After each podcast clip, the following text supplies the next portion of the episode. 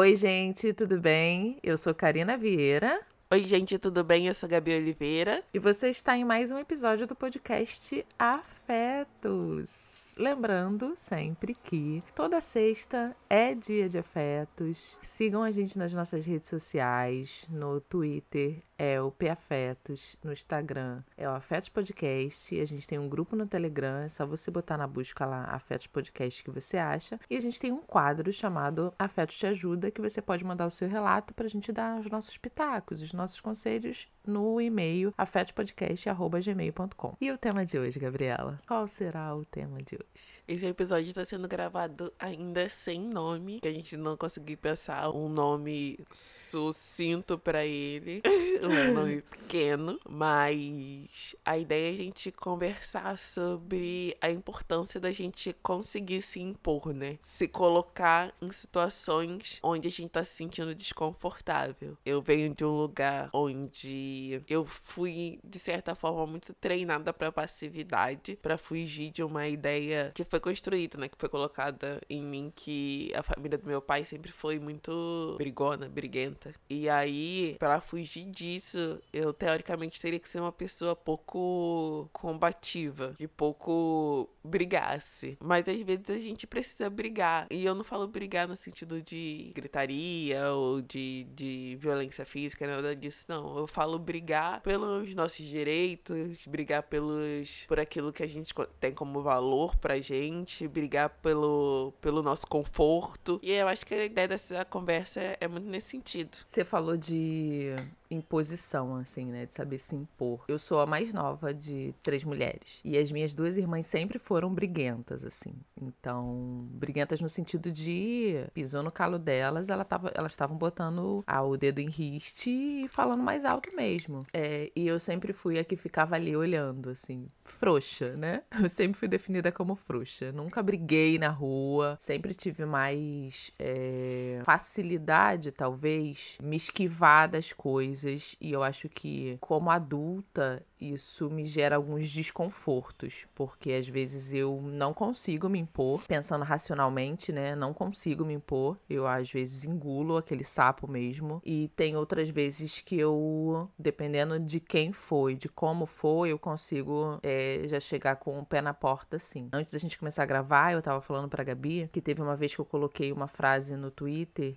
e que ele acabou viralizando, que era não deixe confortável quem te desrespeita. Foi uma das poucas vezes que eu consegui me impor quando eu me senti desrespeitada, assim. Deu sentido a essa frase, né? Que foi da onde surgiu essa frase. Eu tinha ficado com um menino uma vez, e aí a gente tinha ficado, a gente tava conversando sempre, sempre, sempre. E aí, poucos dias, ou então no primeiro dia de carnaval, se eu não me engano, um dia antes do carnaval, eu mandei uma mensagem para ele, dando continuidade à conversa que a gente tava tendo há dias já. E aí ele não respondeu, ele visualizou e não respondeu. E aí passaram-se os dias do carnaval, tipo, imediatamente depois que o carnaval passou, ele respondeu como se nada tivesse acontecido. Óbvio, né? A gente não tinha nada estabelecido, a gente tinha ficado uma vez só. Fiquei puta da vida, assim, porque eu pensei, caralho, me ignorou durante o carnaval inteiro e agora age como se nada tivesse acontecido. Mas como não é algo, não era alguém importante, eu só bloqueei. E aí ele foi, falou comigo no Instagram e eu bloqueei bloqueei. Ele falou comigo no WhatsApp, eu fui bloqueei e depois fui escrever essa frase. Se fosse alguém que eu tivesse o mínimo de consideração, certamente isso teria virado uma briga. Sei lá,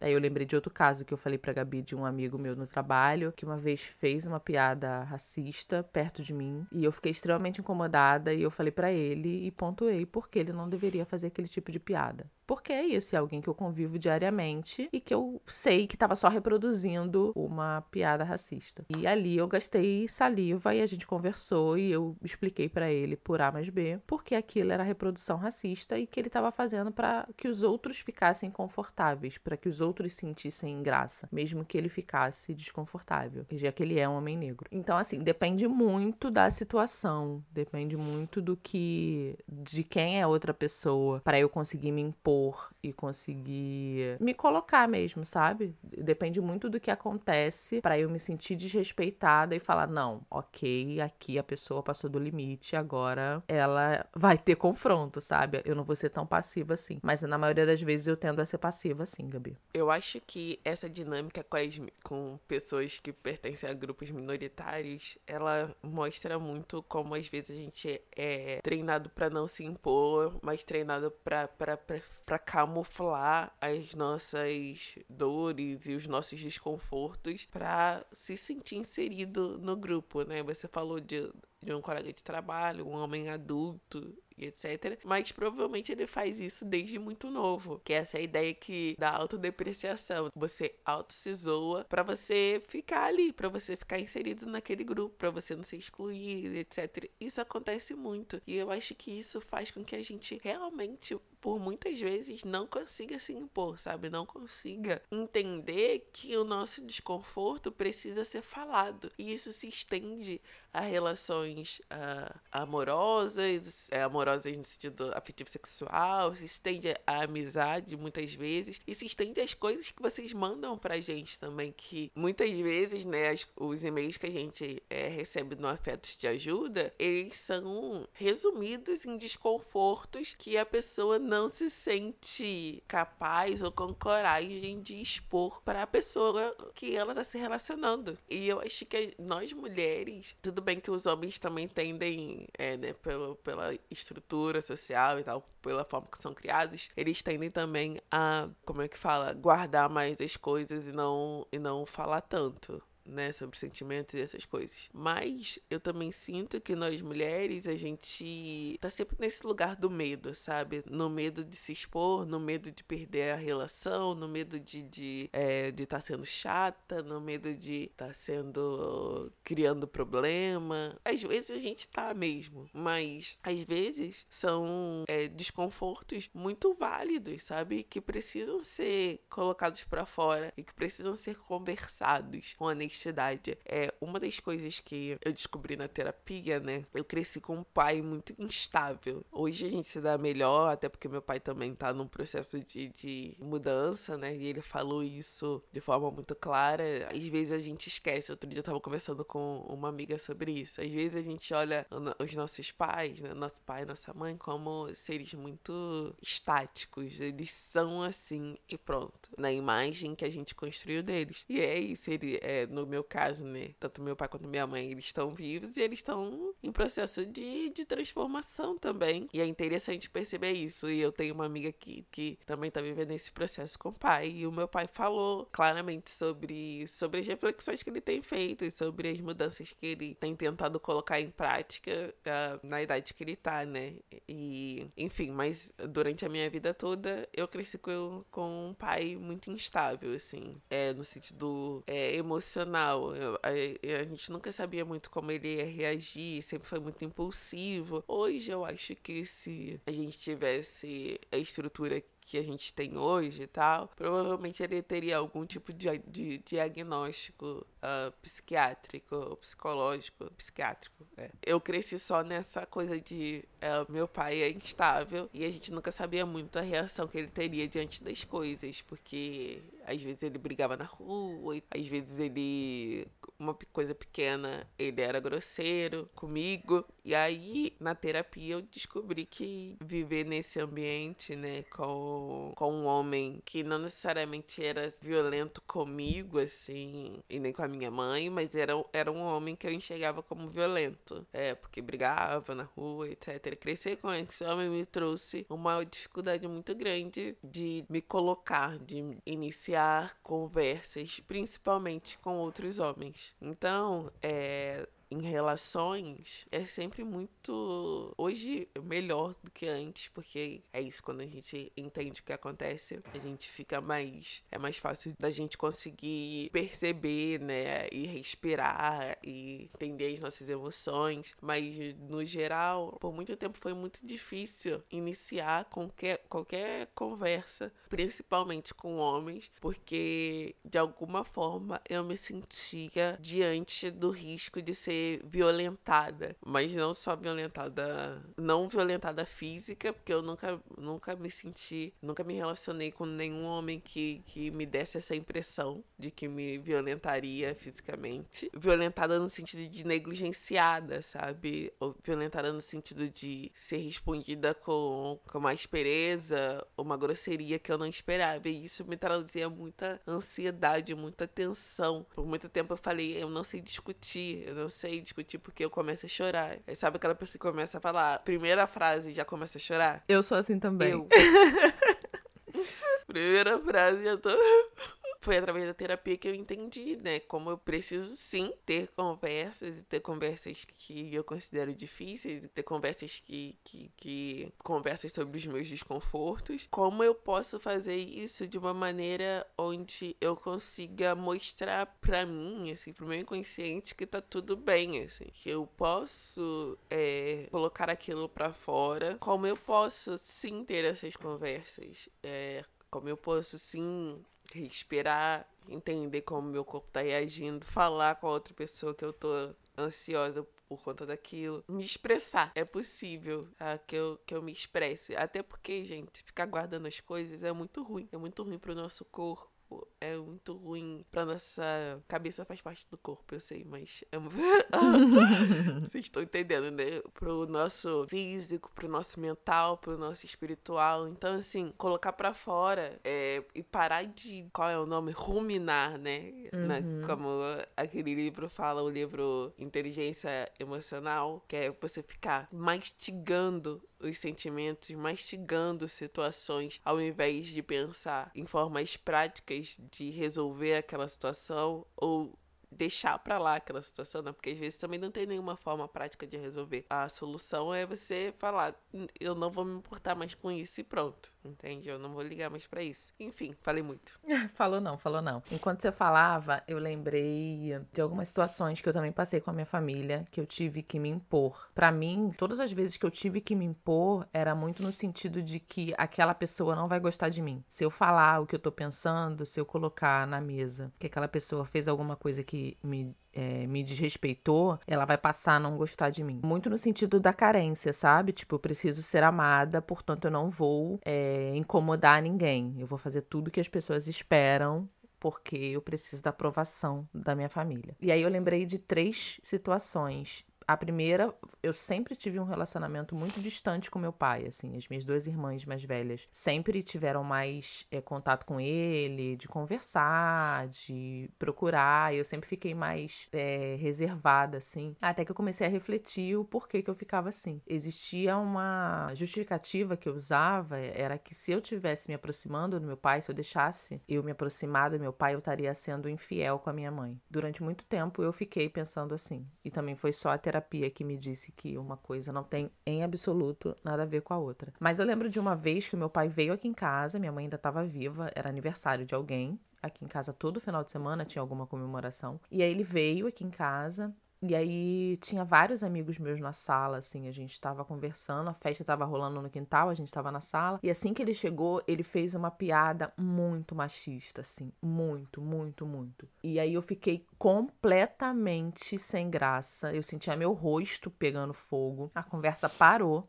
Assim, tava todo mundo conversando, a conversa parou. Ele deu uma risada e saiu, assim. Ficou um mó climão. E eu fiquei tão envergonhada, tão envergonhada, que eu pensei, cara, eu tô certa em não querer contato com esse cara. Ele nunca me vê, e quando ele me vê, ele faz uma piada completamente machista sobre mim na frente de todos os meus amigos, assim. E aí eu fiquei muito tempo sem falar com ele, até que, muito tempo assim, anos, anos, anos, anos. Claro, né, isso foi o, a gota d'água para uma série de coisas que ele já fazia e me incomodava, e anos depois, quando ele me procurou, eu consegui me posicionar, de falar sobre tudo que me incomodava, de falar que eu não gostei daquele, daquela atitude dele, que ele me envergonhou na frente das pessoas que eu gostava muito e que não tinha sentido o que ele fez. E aí ele seguiu pedindo perdão e pedindo desculpa todas as vezes que a gente se falava, ele pedia desculpa, assim, invariavelmente. Essa foi uma situação, mas é isso, levou anos para eu conseguir me posicionar. É, depois teve uma situação que aconteceu com a minha irmã mais velha. A minha irmã mais velha foi quem me criou, né? Porque minha mãe trabalhava fora para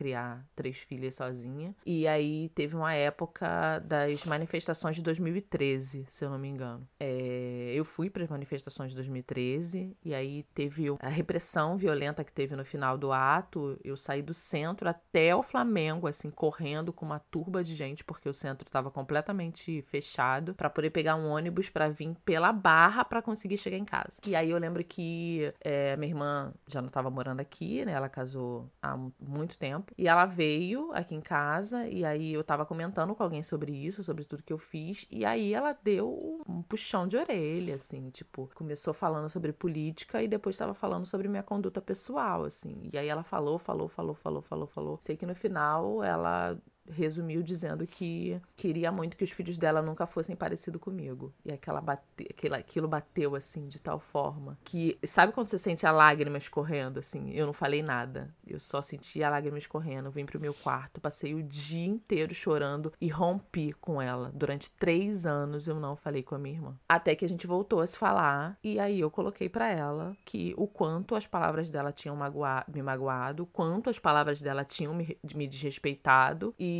o quanto ela foi, ela não foi cuidadosa no que ela colocou. E é isso, ela pediu desculpa, pediu perdão e hoje a gente tem as, a melhor das relações. E a outra foi num grupo de família, eu nunca tinha grupo de família no WhatsApp. Nunca, nunca, nunca, nunca, nunca, nunca. E aí minha irmã decidiu, essa minha irmã mais velha, decidiu fazer um grupo de família com todas as primas, primos, lá, lá, lá, lá, lá. E eu tenho muitos bolsomínios na minha família. Muitos, muitos, muitos. E aí, é, uma prima minha botou um vídeo de um cara falando que a esquerda não acabava com o racismo porque ela não queria. E essa coisa, né, de se posicionar politicamente, no grupo era sempre uma conversa de a gente não vai falar de política porque a gente sabe que tem muito bolsomínio, da mesma forma que a gente sabe que tem muita galera como eu, que é crítica ao governo. Então era uma, um ponto. A gente não vai falar. E ela colocou isso. Eu lembro que eu tava no BRT voltando para casa. Quando eu vi aquele vídeo, eu pensei, não, eu sou uma pessoa progressista e eu falo isso de peito aberto, mas eu não sou de esquerda. Eu também preciso me colocar. Eu acredito muito na frase de Sueli Carneiro que entre esquerda e direita eu continuo sendo preta. Então, eu sou uma pessoa progressista, eu acredito em pautas progressistas, mas eu não me coloco como uma pessoa de esquerda. E aí eu fui e coloquei isso lá. Eu falei, então, esse seu vídeo é meio complicado, né? Porque a gente tinha um acordo aqui no grupo de não falar de política. E eu acho que quando você fala de racismo, nem de esquerda, porque esquerda não me interessa, mas quando você fala de racismo, você tá falando diretamente comigo porque você sabe que eu sou ativista. Então, assim, se for para falar de começar a falar de política, eu vou colocar algumas coisas aqui que vocês não vão gostar. E aí ela veio dizendo: "Nossa, toda na ironia. Gente, eu odeio ironia. Toda na ironia. Nossa, mas eu não falei nada demais, eu só botei um vídeo para as pessoas verem. Aí eu fui repetir, eu falei, então, se o grupo for para falar de política, muita gente vai escutar o que não quer, inclusive você. Então, assim, se for, me avisa que eu estou saindo. Aí ela disse que eu fui grosseira, que não, eu não, não necessariamente deveria ter falado com ela daquela forma, que se eu me sentir ofendida, isso era um problema meu, não era um problema dela. Aí eu falei, bem, gente, cuidem das suas cabeças, beijos para quem fica e tchau. E saí do grupo. Linda e bela, achando que a discussão tinha parado ali. E não, a discussão tinha virado, assim. Depois meu sobrinho me mandou mandou vários prints da discussão no grupo. Dela falando que eu era muito autoritária, que eu era muito soberba, que toda a educação que eu tinha não condizia com a conduta que eu tinha tido ali no grupo. E aí a gente nunca mais falou. Mas ali eu consegui me posicionar. Que o fato dela ter colocado alguma coisa que me atingiu pessoalmente foi o motivo de eu ter saído desse grupo. Isso tudo para dizer que eu tendo a ser frouxa. Eu calo, eu seguro, eu engulo o sapo e depois de anos ou meses que eu vou conseguir me posicionar. Isso, né, é muito parte do que a gente vem falando em todos os últimos episódios sobre limite, né? A gente chega num limite onde é tipo, ou eu falo ou eu vou morrer engasgada. Até em, em,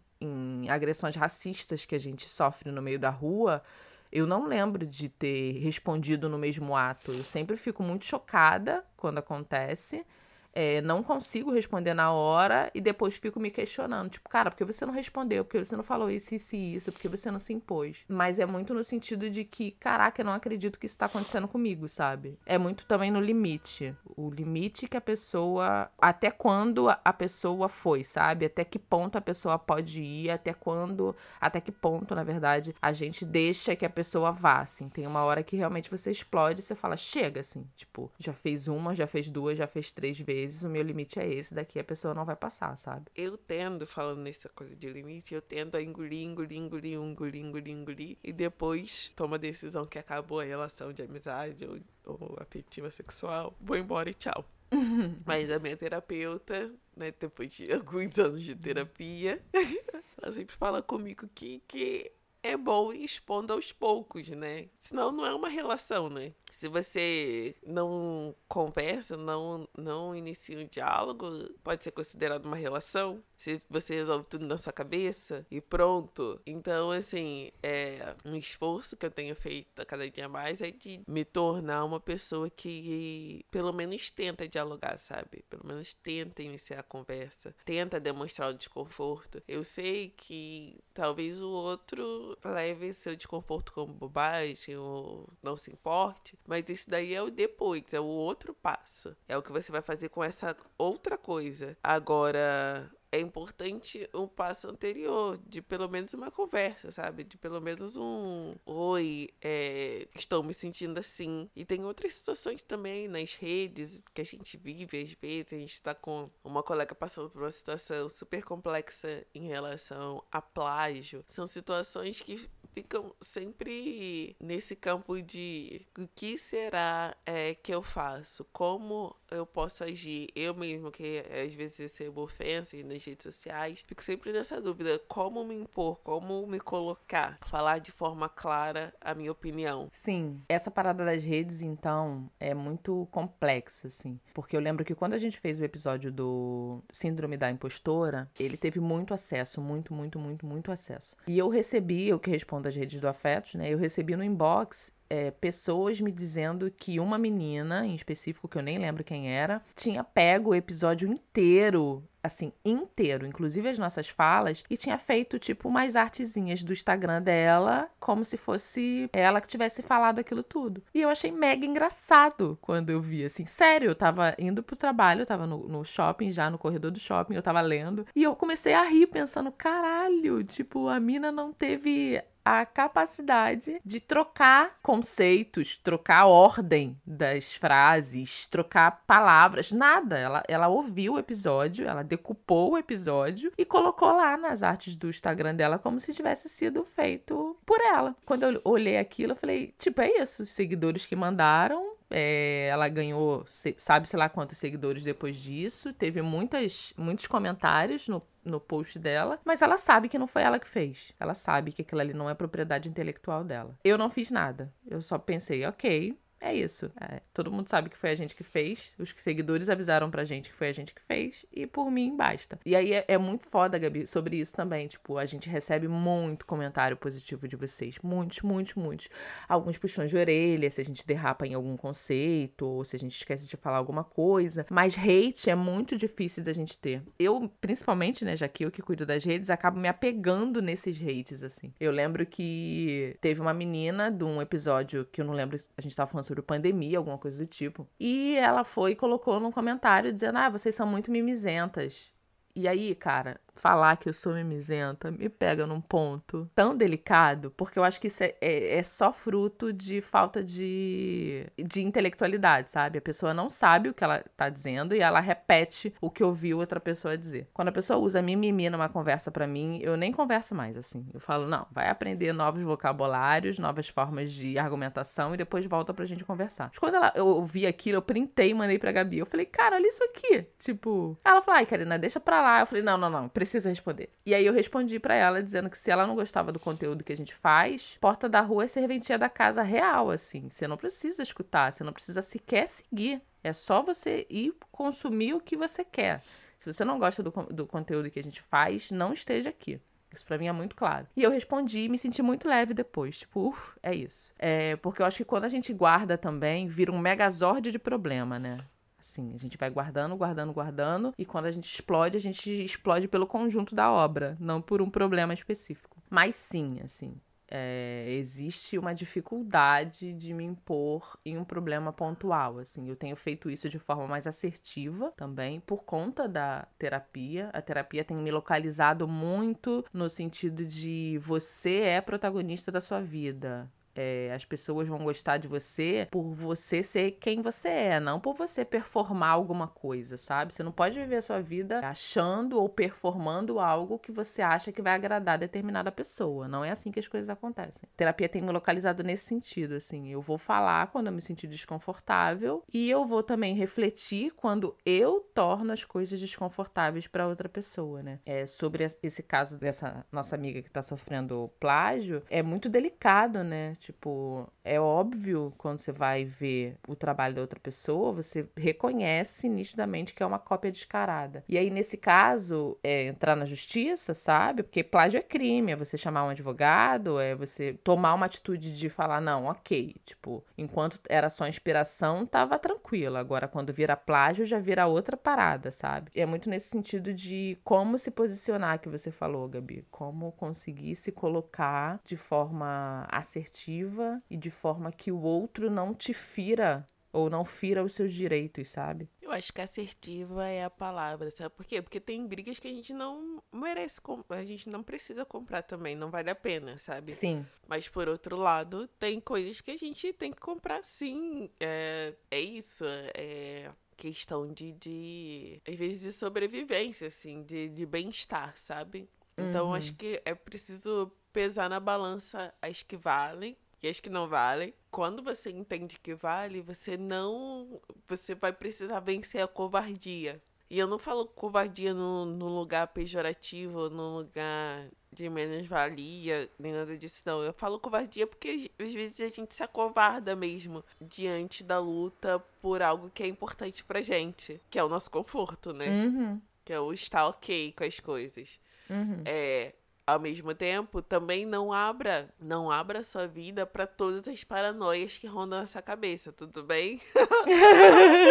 Porque às vezes a gente fala, ah, fale mais sobre o seu desconforto e a pessoa vai virar uma metralhadora de, de, de, de DRs. Também não é assim, a gente precisa de, de reflexão para pensar, ok, isso é só paranoia da minha cabeça ou esse aqui é, é realmente uma questão. Eu acho que é isso. Do meu lado, essa conversa de hoje.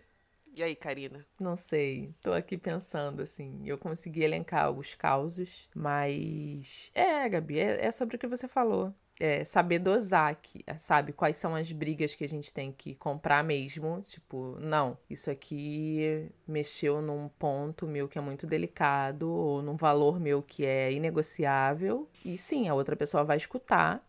Ou é isso, vou só ignorar porque não vale a pena, sabe? Tipo, quem é importante, quem não é, sabe? Quais relações que você quer levar, e aí para você ter uma relação mais à frente, as coisas vão ter que ser discutidas, senão vira um megazord de problema. Mas é bem no sentido de que, o que vale a pena, sabe? Quem é que você quer manter perto, que aí vai rolar de conversas desconfortáveis mesmo, vai rolar é, concessões e olha só, até aqui você pode ir, aqui você não pode ir, sobre isso aqui eu, eu não discuto, ou sobre isso aqui eu discuto mesmo e a gente vai ficar horas falando. É, e sobre pessoas que não fazem sentido, assim, sabe? Tipo, hater de internet que nem te conhece. Por que gastar saliva numa discussão de uma pessoa que você sequer conhece, que não faz parte do seu círculo de amizade, que não é da sua família, que não te acrescenta em nada?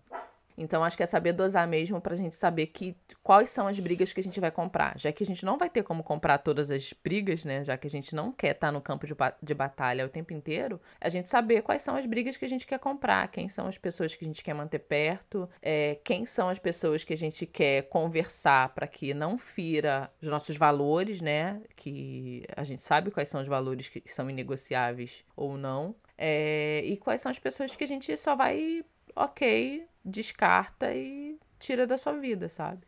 Eu acho que isso a terapia ajuda muito, assim, a nos centralizar no que é importante pra gente e a descartar é, a, a, o gasto de energia, sabe? Tipo, às vezes numa discussão você só vai gastar energia, só vai ficar puto da vida e a outra pessoa não vai fazer, pra outra pessoa não vai fazer diferença nenhuma. Então é tipo, escolha suas batalhas, sabe? Escolha suas lutas. Sim, e por favor, gente, não transforme o seu desconforto em piada. Eu sou expert nisso. Eu transformo tudo em piada, inclusive os meus desconfortos. Não, não, não vá para esse lugar onde você finge que não se importa, sabe? Ou finge que não liga. É, se preserve nesse sentido. Uhum. Eu acredito muito em doenças psicossomáticas. É, quando você fica fingindo que não se importa, o teu corpo cobra de alguma forma, sabe? Se sente no teu corpo que você tá se importando. Mas aí você tá rindo de nervoso, você tá fazendo piada, você tá, hahaha, nossa, como isso é engraçado, e por dentro você tá quebrando, se quebrando, sabe? Se transformando em caco. Então, saiba escolher suas batalhas e finque o pé no chão, se elas forem importantes para você, principalmente com alguém da família, assim. Isso eu tô falando de um local muito pessoal. Todas as batalhas com a minha família demoraram anos. É, com a minha irmã demorou anos pra gente se se reencontrar e estabelecer uma relação de igual para igual. É, com meu pai foi isso também. Com essa minha prima a gente tinha pouquíssimo contato, então é alguém que eu fico muito sentida porque é alguém da minha família, mas é isso, é alguém que tem um posicionamento político completamente contrário ao meu. Então, fere a minha dignidade, né, na verdade. E é isso, é a gente saber se colocar, assim. E aí a gente entra naquela tecla de novo, Gabi, do autoconhecimento, assim o, o, que fe, o que me fere não necessariamente vai ser o que vai te ferir. E isso se você só vai saber, você só vai descobrir sendo sincera consigo mesma e se conhecendo, sabe? Olhando para dentro e percebendo, ó, isso aqui eu consigo negociar e isso aqui é inegociável, sabe? É isso, gente. Essa festa virou um enterro, esse conversa. a gente nunca falou que seria fácil. A gente tá falando de desconfortos. A gente tá falando de, de desconfortos. O que a gente faz quando a gente fica desconfortável com alguma, algum posicionamento, alguma pessoa, alguma conversa, o que fazer. Então, assim, nunca era uma, nunca foi uma festa. É, verdade. Verdade, Karina. Tem razão. É isso, gente. A gente quer saber a opinião de vocês sobre esse episódio. Então nos sigam nas nossas redes sociais. Twitter, arroba PAfetos, Instagram, arroba Afetos Podcast e nosso grupo no Telegram, Afetos Podcast. Não esqueça, eu falo isso todo episódio. É isso, gente. Então, a gente se vê na próxima sexta, porque sexta é dia de afetos. Sim! Um beijo para quem ficou até agora. Obrigado pela escuta de vocês, pelas palavras nas redes sociais. Eu leio tudo, eu respondo tudo. Eu sou disponível, tá? Assim, as pessoas, quando eu respondo no inbox, falam: Nossa, você me respondeu! Sim, eu respondo todo mundo. Eu não deixo ninguém no vácuo. É isso. Um beijo e até a próxima sexta. Tchau, tchau. Tchau, tchau.